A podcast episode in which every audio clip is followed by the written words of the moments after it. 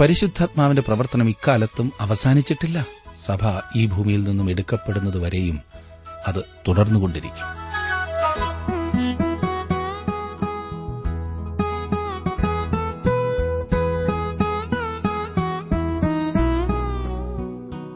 Trans World radio ഇന്ത്യയുടെ ജീവസന്ദേശ വചന പഠന പരിപാടിയിലേക്ക് സ്വാഗതം.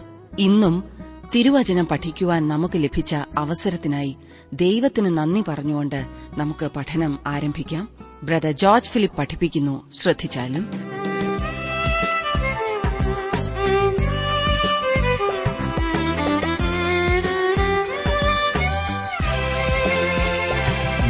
നന്മയല്ലാതൊന്നും ചെയ്തിടാത്തവൻ തിന്മയാകെ മായിക്കുന്നവൻ.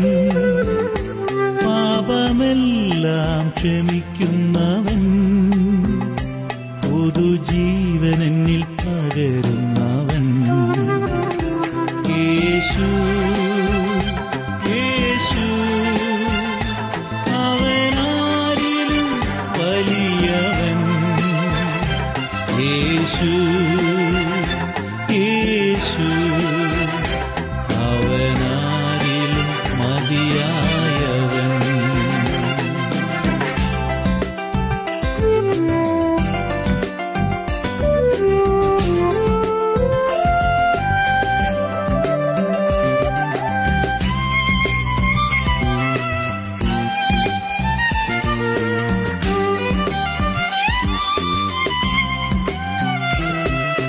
ദൈവത്തെ സ്നേഹിക്കുമ്പോൾ സർവം നന്മയ്ക്കായി ഭവിച്ചിടുന്നു. തിരുസ്വരമനുസരിച്ചാൽ നമുക്കൊരു കീടും അവനധികം കൃപയരുളിയിടുമേ ബലമണിയിക്കുമേ കൃപയരുളിയിടുമേ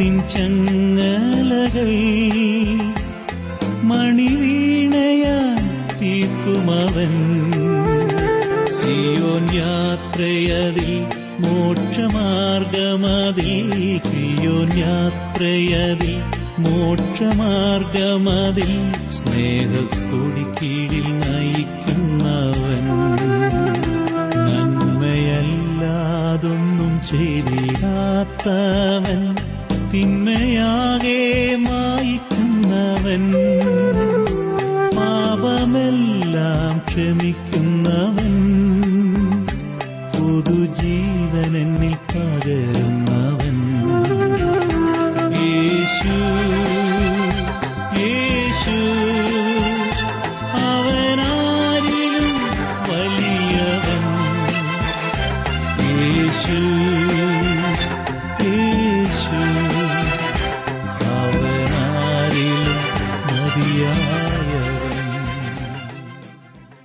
ജീവിതത്തിൽ പ്രതിസന്ധികളെ നേരിടേണ്ടി വരുമ്പോൾ എപ്രകാരമാണ് പ്രതികരിക്കേണ്ടത് എന്നുള്ളതാണ് കഴിഞ്ഞ ദിവസത്തെ പഠനത്തിലൂടെ നാം കണ്ടുകൊണ്ടിരുന്നത്.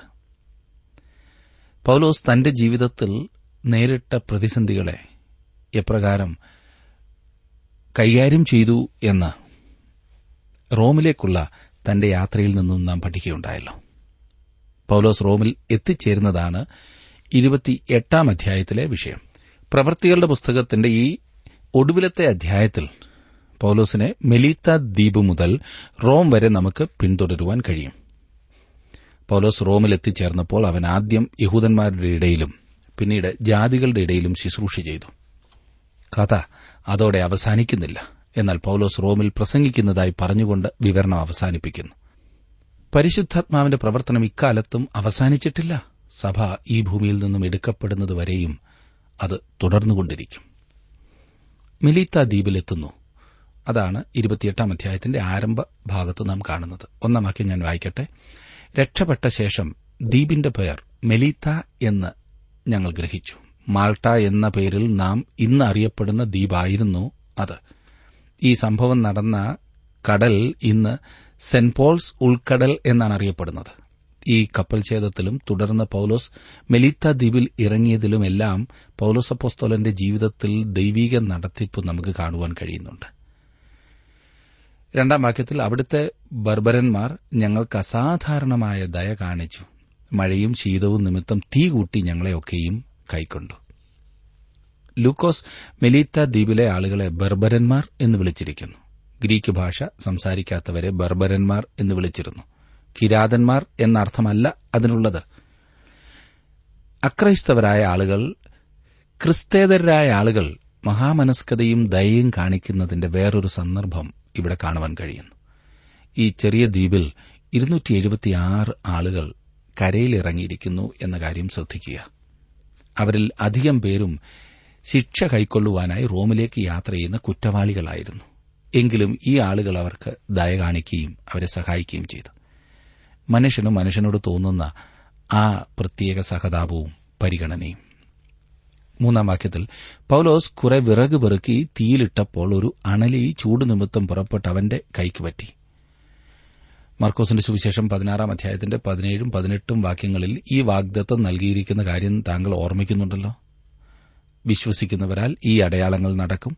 എന്റെ നാമത്തിൽ അവർ ഭൂതങ്ങളെ പുറത്താക്കും പുതുഭാഷകളിൽ സംസാരിക്കും സർപ്പങ്ങളെ പിടിച്ചെടുക്കും.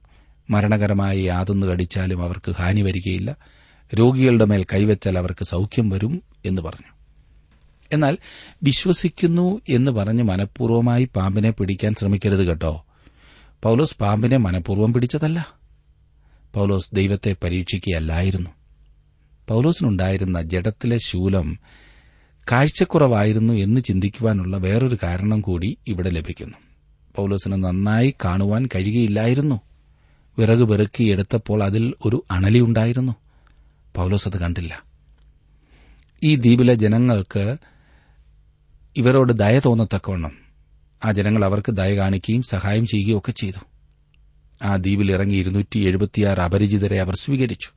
അത് തണുപ്പും മഴയുമുള്ള കാലമായിരുന്നു. കടലിൽ നിന്ന് വരുന്ന ജനത്തിനു വേണ്ടി അവർ ഒരു വലിയ തീ ഉണ്ടാക്കി.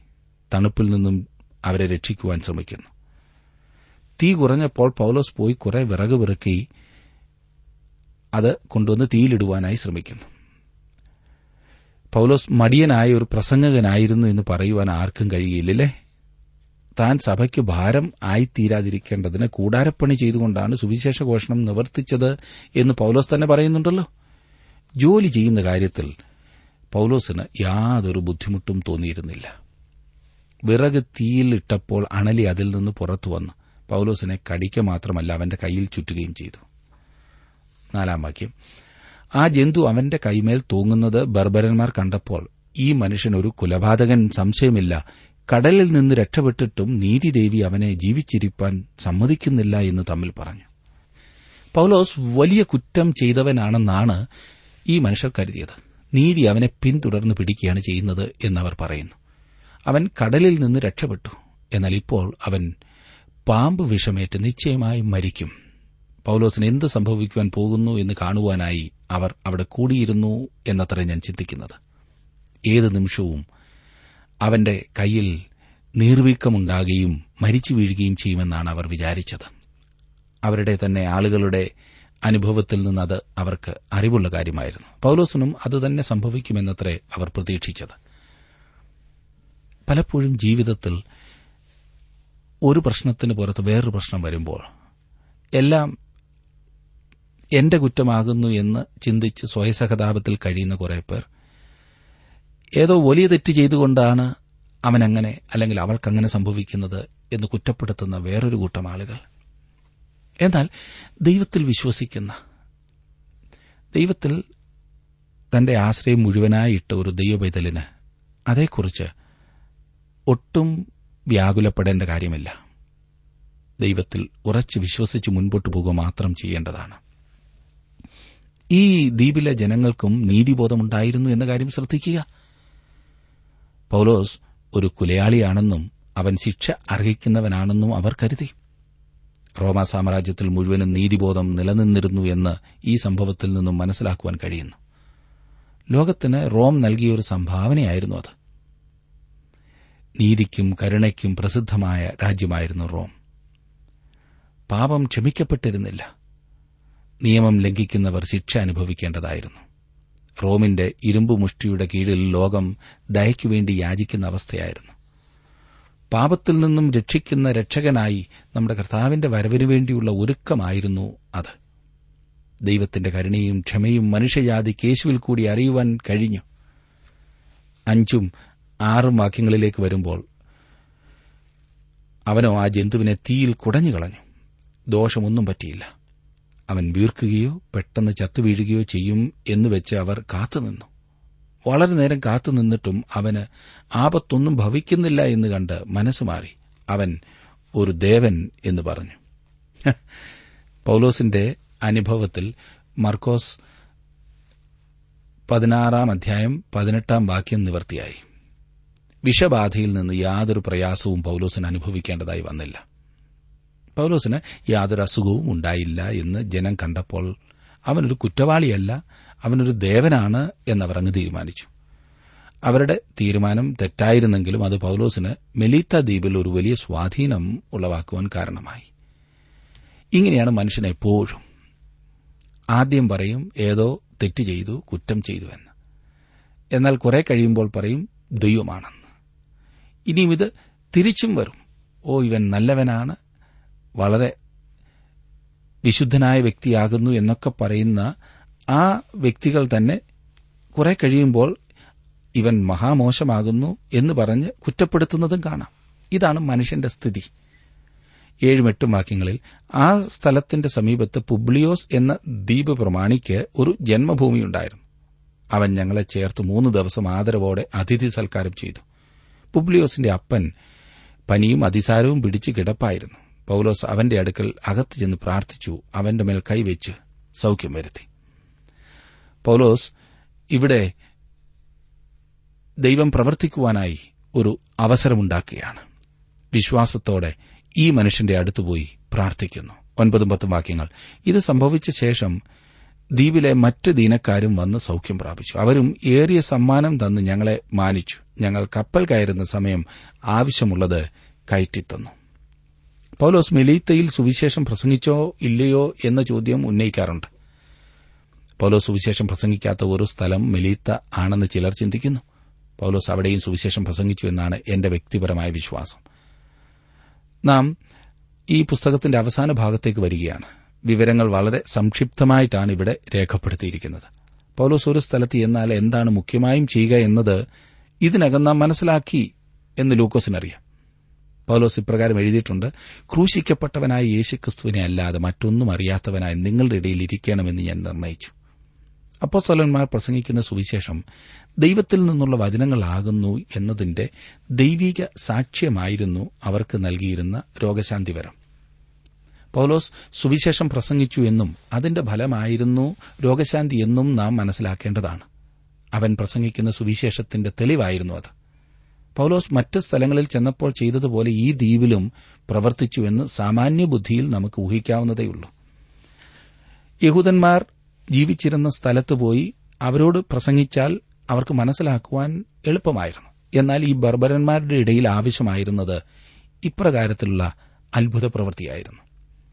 ഇന്നും ദൈവം പ്രവർത്തിക്കുന്ന വിധം ഇപ്രകാരമാണ്. ഏതെങ്കിലും വീര്യപ്രവർത്തികൾ ചെയ്യുവാനുള്ള വരം ദൈവം തന്നിരിക്കുന്നത് മനുഷ്യനെ ഉയർത്തുവാനോ പണമുണ്ടാക്കുവാനോ സ്വാധീനമുണ്ടാക്കുവാനോ പേരുണ്ടാക്കുവാനോ അല്ല. പിന്നെയോ ദൈവത്തെ ഉയർത്തുവാനാണ്. ദൈവത്തെ അറിയുവാൻ മനുഷ്യന് വേറെ ഒരു വഴിയുമില്ലാത്ത സാഹചര്യങ്ങളിൽ ദൈവം ഇപ്രകാരം പ്രവർത്തിച്ച് തങ്കലേക്ക് മനുഷ്യരെ തിരിക്കുന്നു അത് ദൈവമക്കൾക്ക് ദൈവം കൊടുത്തിട്ടുള്ള ഒരു വരം തന്നെയാണ്. അങ്ങനെ ഒരു വരമാകുന്നു പൌലോസ് ഇവിടെ ഉപയോഗിച്ചത്. തന്മൂലം അവർ ദൈവത്തിൽ വിശ്വസിക്കുവാൻ ജീവനുള്ള ദൈവത്തെ മനസ്സിലാക്കുവാൻ അവർക്ക് സാധിച്ചു എന്ന് നാം കാണുന്നു. അവിടെ നിന്നും യാത്ര തുടരുന്നതായി പതിനൊന്ന് മുതലുള്ള വാക്യങ്ങളിൽ നാം കാണുന്നു. മൂന്ന് മാസം കഴിഞ്ഞ ശേഷം ആ ദ്വീപിൽ ശീതകാലം കഴിച്ച് കിടന്നിരുന്ന അശ്വിനി ചിഹ്നമുള്ള ഒരു അലക്സന്ദ്രിയ കപ്പലിൽ ഞങ്ങൾ കയറി പുറപ്പെട്ടു. പൌലോസ് മൂന്ന് മാസം മെലീത്ത ദ്വീപിൽ പാർത്തു എന്നിവിടെ പറഞ്ഞിരിക്കുന്നു. അതിനാൽ ഏതാനും ചുരുങ്ങിയ വാക്യങ്ങളിൽ പൌലോസിന്റെ അവിടുത്തെ ശുശ്രൂഷയുടെ പൂർണ വിവരം നമുക്ക് ലഭിക്കുന്നില്ല എന്ന് മനസ്സിലാക്കാവുന്നതത്രേ. ആയതുകൊണ്ട് പൌലോസ് അവിടെ സുവിശേഷം പ്രസംഗിച്ചു എന്ന് നിശ്ചയമായും വിശ്വസിക്കാവുന്നതത്രേ. റോമാക്കാരുടെ ദേവന്മാരുടെ അടയാളമായിരുന്നു ആ കപ്പലിൽ ഉണ്ടായിരുന്നത്. പന്ത്രണ്ടും പതിമൂന്നും വാക്യങ്ങളിൽ നാം കാണുന്നത് സുറക്കൂസിൽ കരക്കിറങ്ങി മൂന്ന് നാൾ പാർത്തു. അവിടെ നിന്ന് ചുറ്റി ഓടി രഗ്യോനിലെത്തി. ഒരു ദിവസം കഴിഞ്ഞിട്ട് തെക്കൻ കാറ്റടിച്ചതിനാൽ പിറ്റേന്ന് പുത്തല്ലിയയിൽ എത്തി. കൊടുങ്കാറ്റ് ശമിച്ചിരുന്നു വടക്ക് നിന്ന് അടിച്ചിരുന്ന ഈശാനമൂലം നീങ്ങിപ്പോയി വീണ്ടും തെക്കൻ കാറ്റ് വീശുവാൻ തുടങ്ങി എന്നാണ് നാം ഇവിടെ കാണുന്നത്. പതിനാലും പതിനഞ്ചും വാക്യങ്ങളിൽ അവിടെ സഹോദരന്മാരെ കണ്ട് തങ്ങളോടുകൂടെ ഏഴ് നാൾ താമസിക്കണമെന്ന് അവർ അപേക്ഷിച്ചു. പിന്നെ ഞങ്ങൾ റോമയിലെത്തി. അവിടുത്തെ സഹോദരന്മാർ ഞങ്ങളുടെ വർത്തമാനം കേട്ടിട്ട് അപ്യപ്പുറവും ത്രിമണ്ഡപവും വരെ ഞങ്ങളെ എതിരേറ്റു വന്നു. അവരെ കണ്ടിട്ട് പൌലോസ് ദൈവത്തെ വാഴ്ത്തി ധൈര്യം പ്രാപിച്ചു. നോക്കണേ ഒരു വലിയ ആപത്തിൽ നിന്നും രക്ഷപ്പെട്ടു വന്നിരിക്കുകയാണ്. നാളുകളായി കാണുവാൻ കാത്തിരുന്ന സഹോദരന്മാരെ കാണുവാൻ സാധിച്ചതായ ആ വലിയ സന്തോഷവും. പൌലോസ് വളരെയധികം ആവേശഭരിതനായിരുന്നിരിക്കാം. വിശ്വാസികളുടെ പ്രോത്സാഹനം പൌലോസിന് എത്രമാത്രം പ്രാധാന്യം അർഹിക്കുന്നതായിരുന്നു എന്ന് നാം വീണ്ടും ഇവിടെ കാണുന്നു. പതിനാറാം വാക്യത്തിൽ പൌലോസ് റോമിലെത്തിയതായി കാണുന്നു. റോമയിലെത്തിയ ശേഷം തനിക്ക് കാവലായ പടയാളികളോടുകൂടെ വേറിട്ട് പാർപ്പാൻ പൌലോസിന് അനുവാദം കിട്ടി.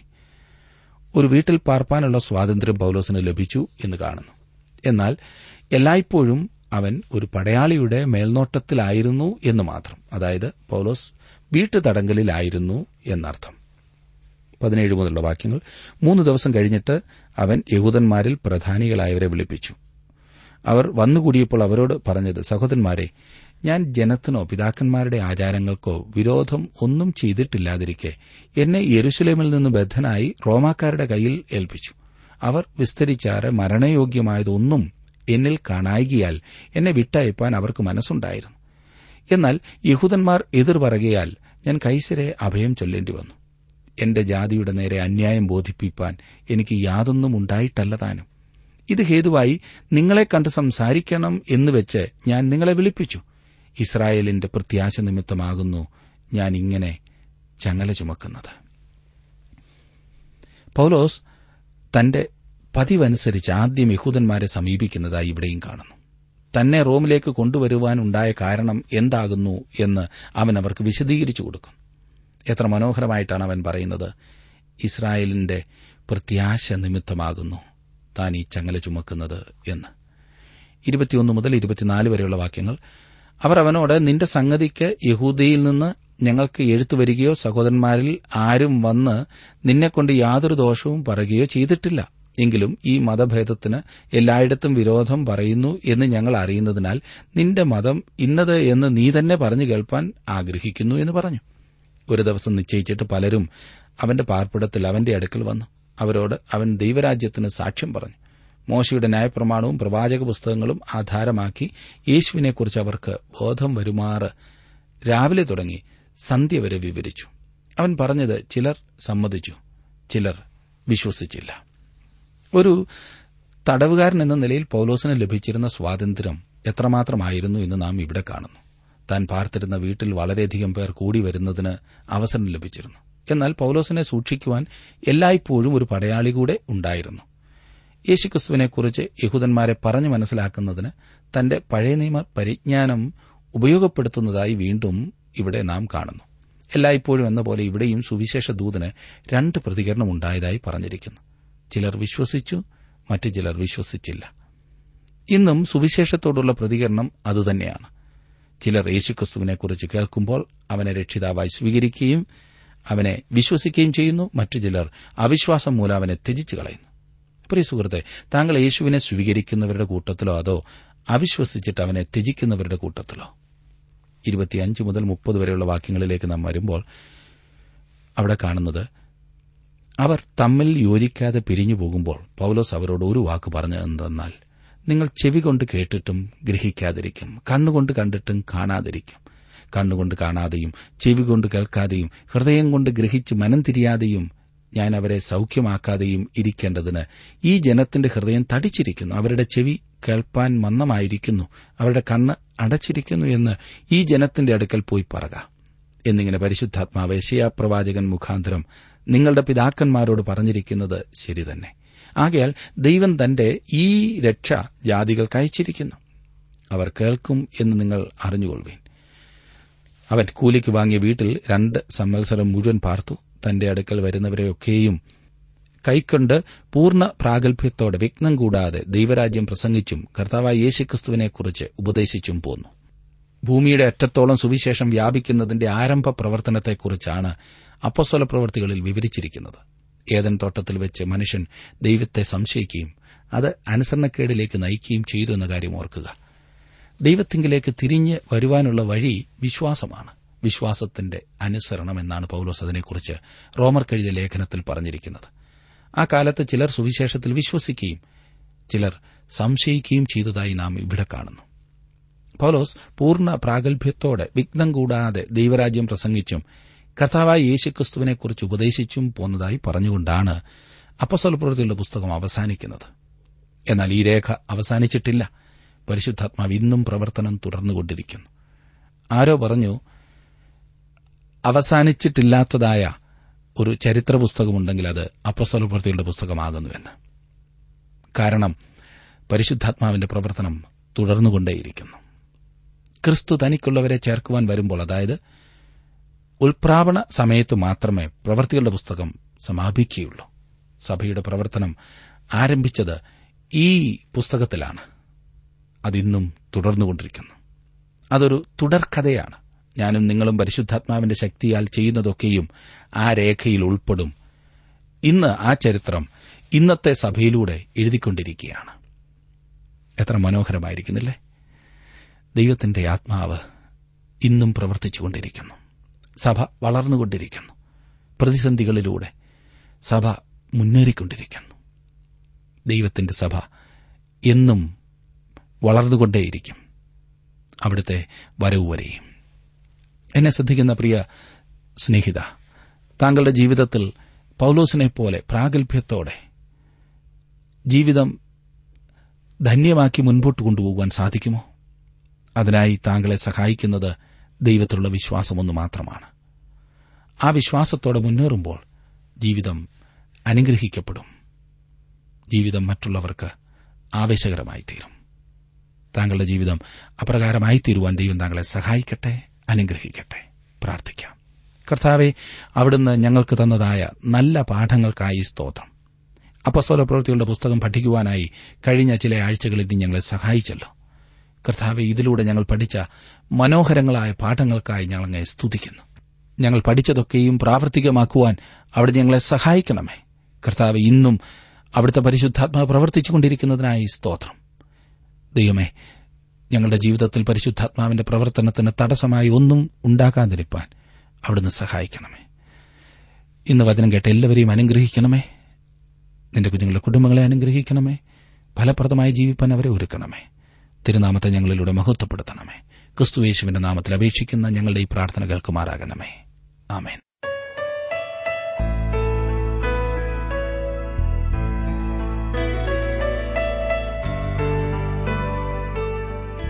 വിഷയവിഭജനം ആവശ്യമുള്ളവർ ഇന്ന് തന്നെ ഞങ്ങളുമായി ബന്ധപ്പെട്ടാലും.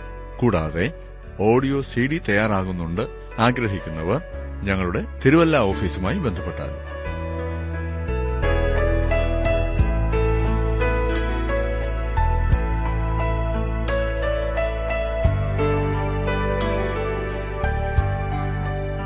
ഇന്നത്തെ പഠനം താങ്കൾക്ക് എങ്ങനെയാണ് പ്രയോജനപ്പെട്ടത് എന്നറിവാൻ ഞങ്ങൾ വളരെ ആഗ്രഹിക്കുന്നു. ഇന്ന് തന്നെ ഒരു കത്തെഴുതുക. എഴുതുമ്പോൾ താങ്കളുടെ സംശയങ്ങളും അഭിപ്രായങ്ങളും പ്രത്യേക പ്രാർത്ഥനാ വിഷയങ്ങളും എഴുതുക. ശ്രോതാക്കളുടെ കത്തുകളാണ് ഞങ്ങൾക്ക് ശുശ്രൂഷയിൽ ഉത്സാഹം തരുന്നത്. ഞങ്ങളുടെ വിലാസം Jeevasandesham post box number three Thiruvalla five Kerala. വിലാസം ഒരിക്കൽ കൂടി. ജീവസന്ദേശം പോസ്റ്റ് ബോക്സ് നമ്പർ മൂന്ന് തിരുവല്ല അഞ്ച് Keralam. Email I D Malayalam T T B at radio eight eight two dot com.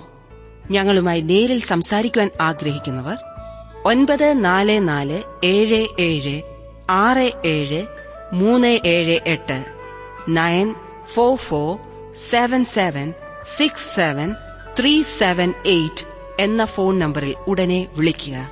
ഇന്റർനെറ്റിലും ഞങ്ങളുടെ പരിപാടി ലഭ്യമാണ്. website radio882.com.